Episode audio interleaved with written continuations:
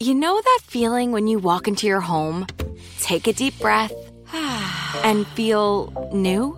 Well, that's what it's like to use Clorox Scentiva. Because Clorox Scentiva smells like coconut, cleans like Clorox, and feels like energy. It'll elevate any cleaning routine to not just clean, but also make every room smell like a tropical coconut getaway. Discover how Clorox Scentiva's powerful clean and refreshing scents can transform your space. Get yours in coconut or other fabulous scents at a nearby retail store. With every CBD product claiming to do something different, it's nearly impossible to decide what's best for you. Lazarus Naturals pioneered the farm to front door model of transparency where they handle each step of the production process to ensure quality, potency, and consistency. Scannable labels allow you to see the test results of your hemp batch so you can be confident in the safety and quality. Visit LazarusNaturals.com today. Lazarus Naturals, committed to improving your life as well as the world around you. Not available in Idaho, Iowa, or South Dakota.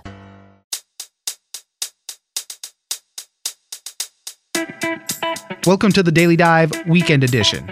I'm Oscar Ramirez, and every week I explore the top stories making waves in the news and some that are just plain interesting.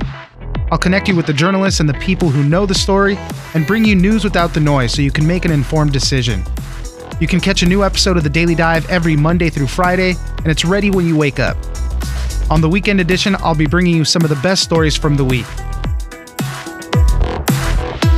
The number of Americans that quit their jobs during the pandemic spiked, and it could be a permanent fixture on the job market. This has led to more opportunities for employees, but for employers, it's been a nightmare. They're dealing with high turnover and how to keep workers happy. Simply offering a work from home model doesn't work anymore. For more on what some are calling the forever resignation, we'll speak to Aki Ito, senior correspondent at Business Insider. We've been seeing um, incredibly high attrition rates at companies across the country for at least a year now. People are calling this the great resignation. And executives are just, you know, really tired of it. It's incredibly expensive to hire right now. They're trying so hard to retain their existing employees. It's exhausting. And so they're asking, when is this going to end? But what uh, one research firm Gartner predicts is that it's never going to end, that a high turnover is just going to be a permanent thing in the American workplace because of remote work, which isn't going away even after the pandemic. Um, so it's a really interesting prospect, you know we don't know if this is going to be true until the future comes. Right. But I found the prediction incredibly compelling, and they have some interesting data to back that. So, for a little perspective, right, they say that it's going to remain 20% higher than before the pandemic, the, the, the rate of resignations, let's say. And, you know, so for a large company, something with 25,000 employees, that means that a thousand employees could be quitting each year. That's a lot of uh, training and retraining that you got to do, uh, you know, all the new hires and added benefits, everything. That's a lot that the companies would have to go through. Yeah, that's right. And that's an additional 1,000 people quitting per year compared to before the pandemic. So yeah, it's it's just a tremendous amount of turnover for companies. It means that they're probably going to have to, you know, hire more recruiters, right, to replace yeah. just all of those openings. And uh, you know, Gartner says that companies are probably going to have to run their organizations in a very different way as well leading up to probably today, there was this incredible emphasis on running hyper lean organizations, uh, making sure that everybody was working at 100% capacity. And you probably can't do that in the world we're entering into the future, just because that means that when you have high turnover, you know, entire teams are not going to be able to do their work, or people are going to have to work overtime to make up for the person who left, and they're going to burn out. That's not sustainable. So that means, you know, hiring more more people across the board, across the entire organization, which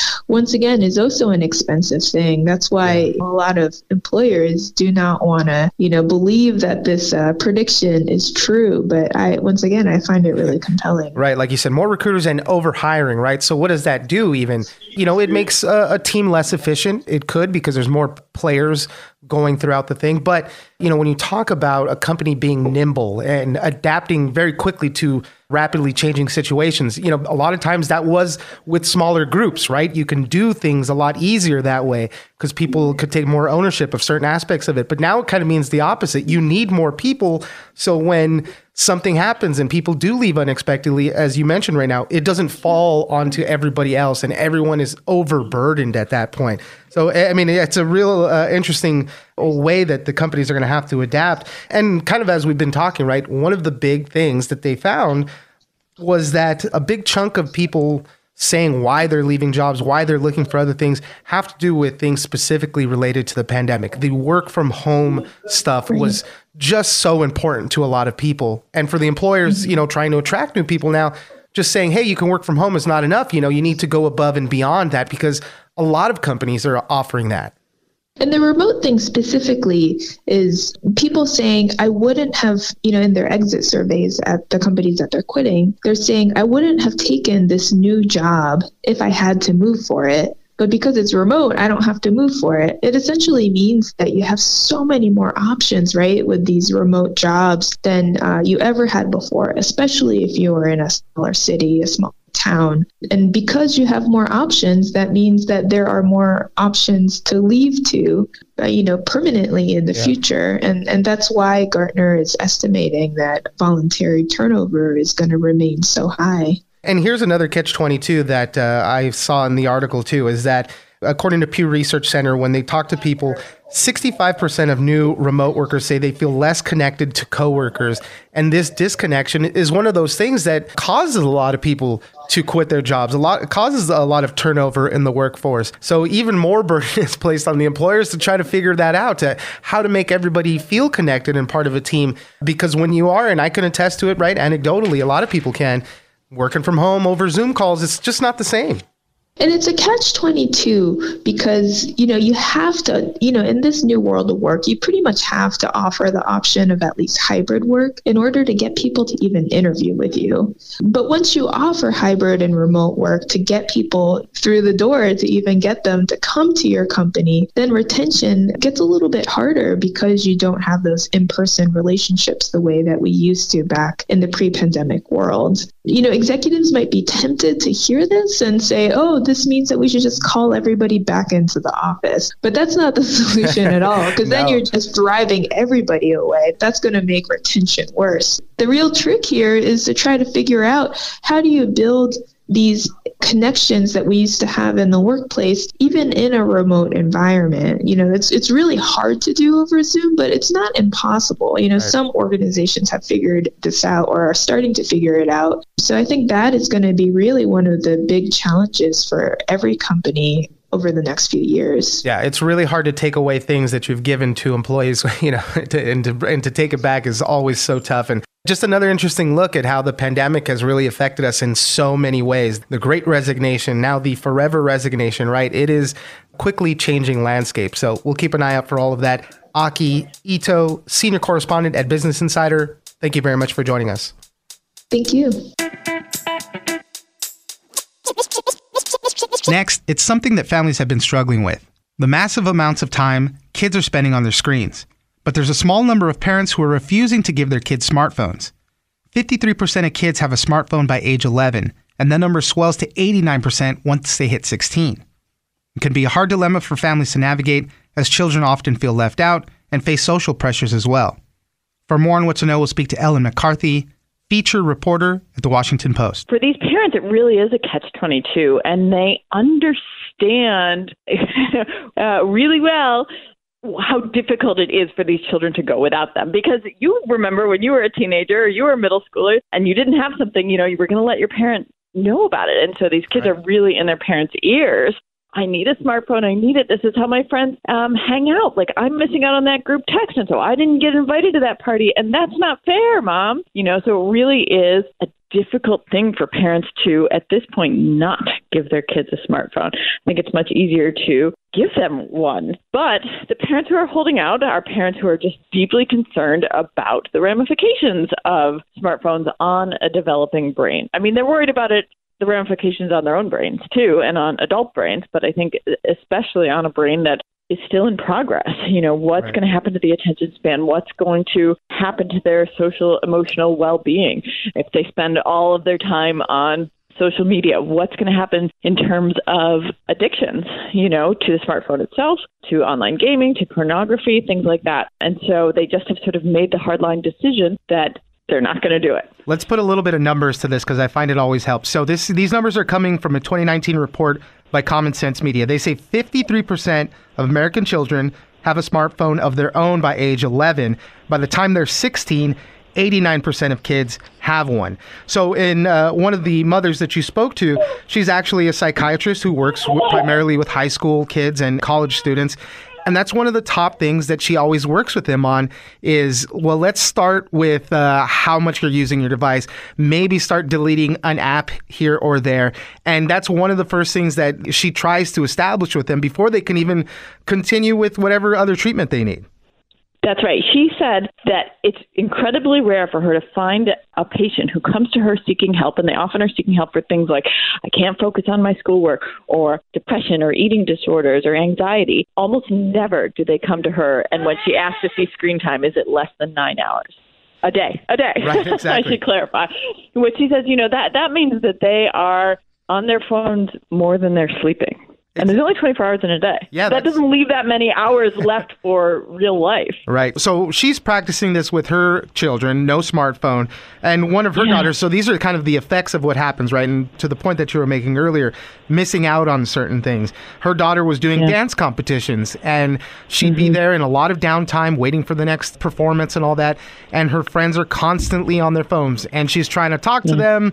They drift away back into the phones, and she has like no recourse there. So she started bringing a book, but she really felt the disconnect with the other kids. And I think she ended up quitting dance for a while because she was just not making the friends or, or making those relationships there because too many people on their phones and she had none of herself. Isn't that amazing? I mean, it, it is and it isn't, right? It's almost like if an adult was asked to go and sit at a bar by themselves while waiting for a friend and just sit there, right? because everybody else is on their phone. And imagine how you feel. Like you just are like, what am I supposed to do with myself, with my hands, with my eyes, with my brain right now? Everybody else is doing this one thing. Nobody is talking to me. How am I supposed to spend my time? And I think she felt really, really isolated and it was really hard. She said she just couldn't make any friends. And so she quit the thing that she loves the most Right. in the world. Yeah, that's that's so totally sad. tough there. And then so for on the other side of things, right? Parents, you know, we're talking about kind of what's going on in modern life right now. You need to keep in touch with your kids. It's a tough thing. So sometimes parents are like, okay, well, we'll give you a dumb phone, you know, something that only does texts and calls. And even that is kind of a tough situation for the mm. kids. You know, we keep going back and forth, right? It's not a necessity, but increasingly when your peers around you have these things, you feel like it is. And and some of the kids uh, that their parents gave them these these more simpler phones, they even said, "Hey, it's embarrassing. I'm gonna keep it tucked away and, and not bring it out because because uh, you know because of all the pressures going around uh, on around around them." Yeah, I'd rather have nothing at all. Forget it. Than this embarrassing thing, is what some of them said.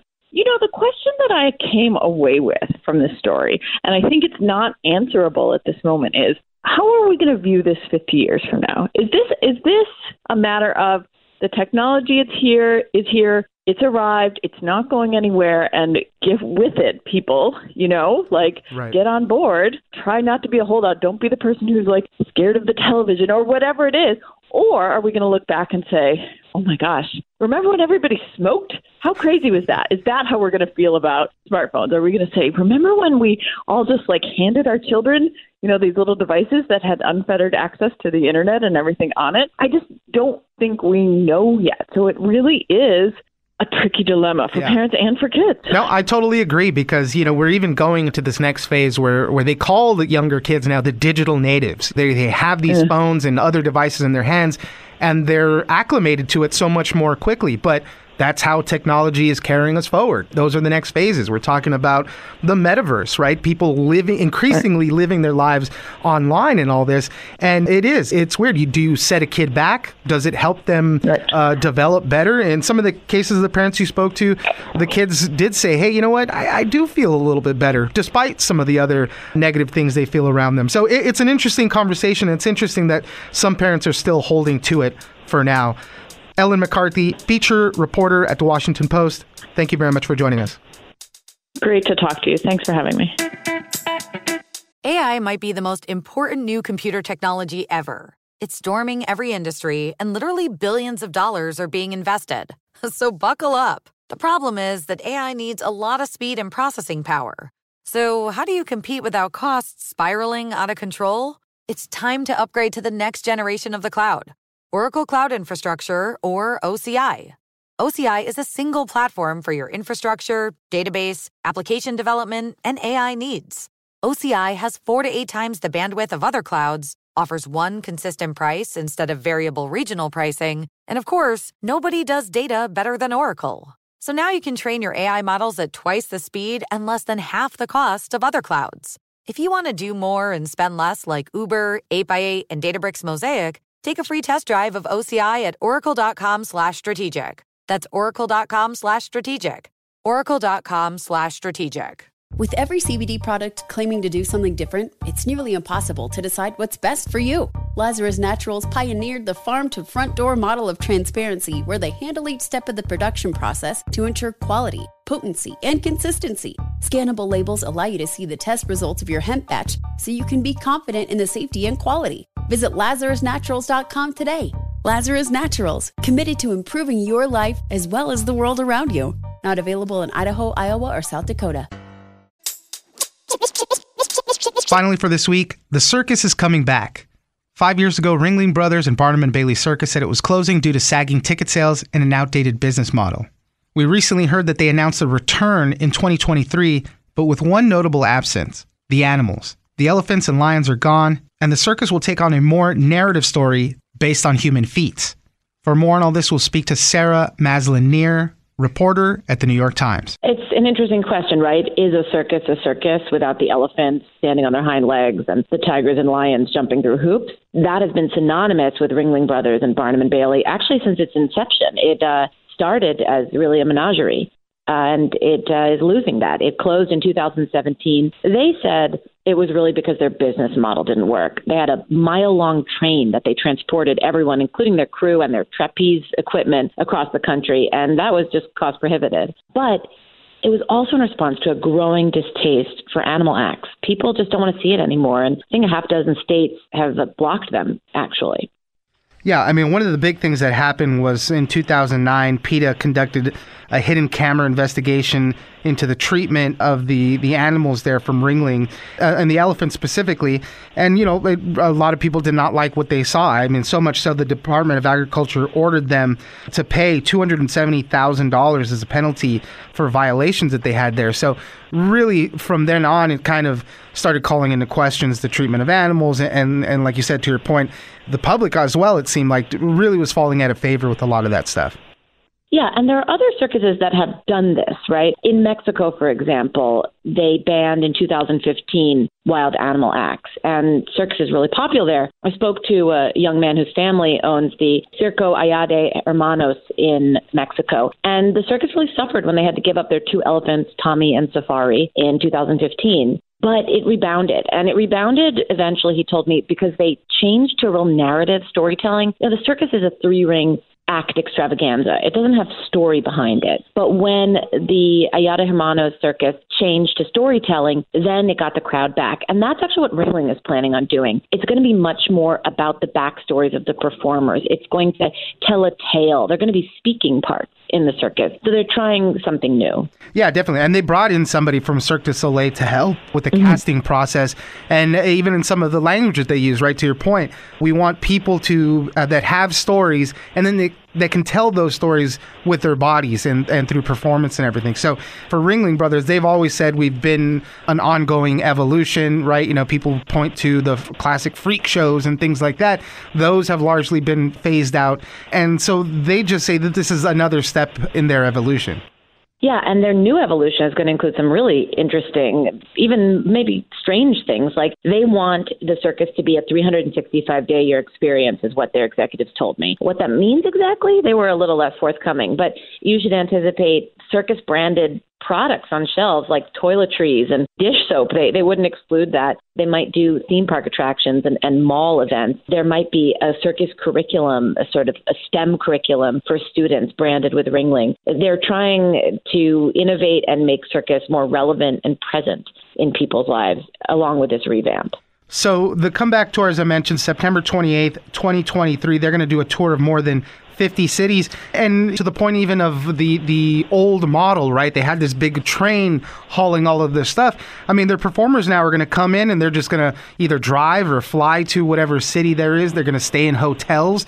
I'm sure it's probably much better for the performers in that respect as well. But this is another shift where they're it, it just seems like they're going to save money on that logistically just just making those adjustments yeah, if they revamp their business model, they're going to save a ton. Though some of the performers I spoke to said you lose a lot of circus culture, right? Those trains were places where families traveled along the road for generations. I spoke to a family, Brian Miser, who was the human cannonball for many, many years, and his daughter Skylar was really born on the road with them. Actually, she is likely to be the human cannonball in the new Ringling Brothers at age 18. But there is uh, something missed, they say, in that change in culture, but there's also a lot less money spent. And again, you know, to the point of the change in culture, right? There are some that are uh, still detractors. Got some words from uh, the Loomis Brothers Circus, and they're saying they don't think it's going to work. People go to circuses because they expect animal performances, and I think they still have some animals and elephants in their uh, shows and the Loomis Brothers shows, but they say they don't think the new thing will work for Ringling Brothers. That could be a little bit of competition speaking there, but uh, you know they're still trying to stick to the old ways. I was there on the last day of their performance in May of 2017, the final show. They had phased out elephants a couple years before based on pressure. They had retired their herd, and yet they were still selling plastic mugs shaped like elephants. You know, elephants and animals are part and parcel for many people's conception of what circus is. So it remains a question when they show up and they buy their ticket and they're under the big top and there's no Dumbo, will they want to come back? Well, it'll be an interesting thing. We still got some time before this rolls out, but you know the, they have such a storied presence when it comes to circuses. I, I mean, I can't imagine that they uh, won't be successful again, at least for a little bit of time. So we'll keep an eye out for all of that. Sarah Maslin Nir, staff reporter at the New York Times. Thank you very much for joining us. Thank you so much. That's it for this weekend. Be sure to check out the Daily Dive every Monday through Friday. Join us on social media at Daily Dive Pod on Twitter and Daily Dive Podcast on Facebook. Leave us a comment, give us a rating, and tell us the stories that you're interested in.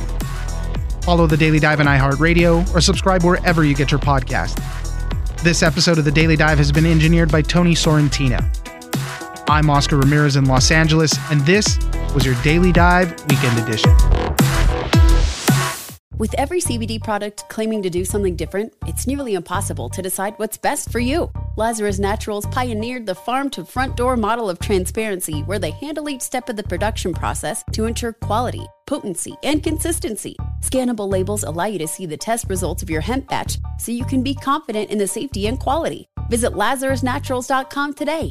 Lazarus Naturals, committed to improving your life as well as the world around you. Not available in Idaho, Iowa, or South Dakota. Hey guys, you know what this playground could use? A wine country, huh? A redwood forest would be cool. Ski slopes! Wait! Did we just invent California? Discover why California is the ultimate playground at visitcalifornia.com.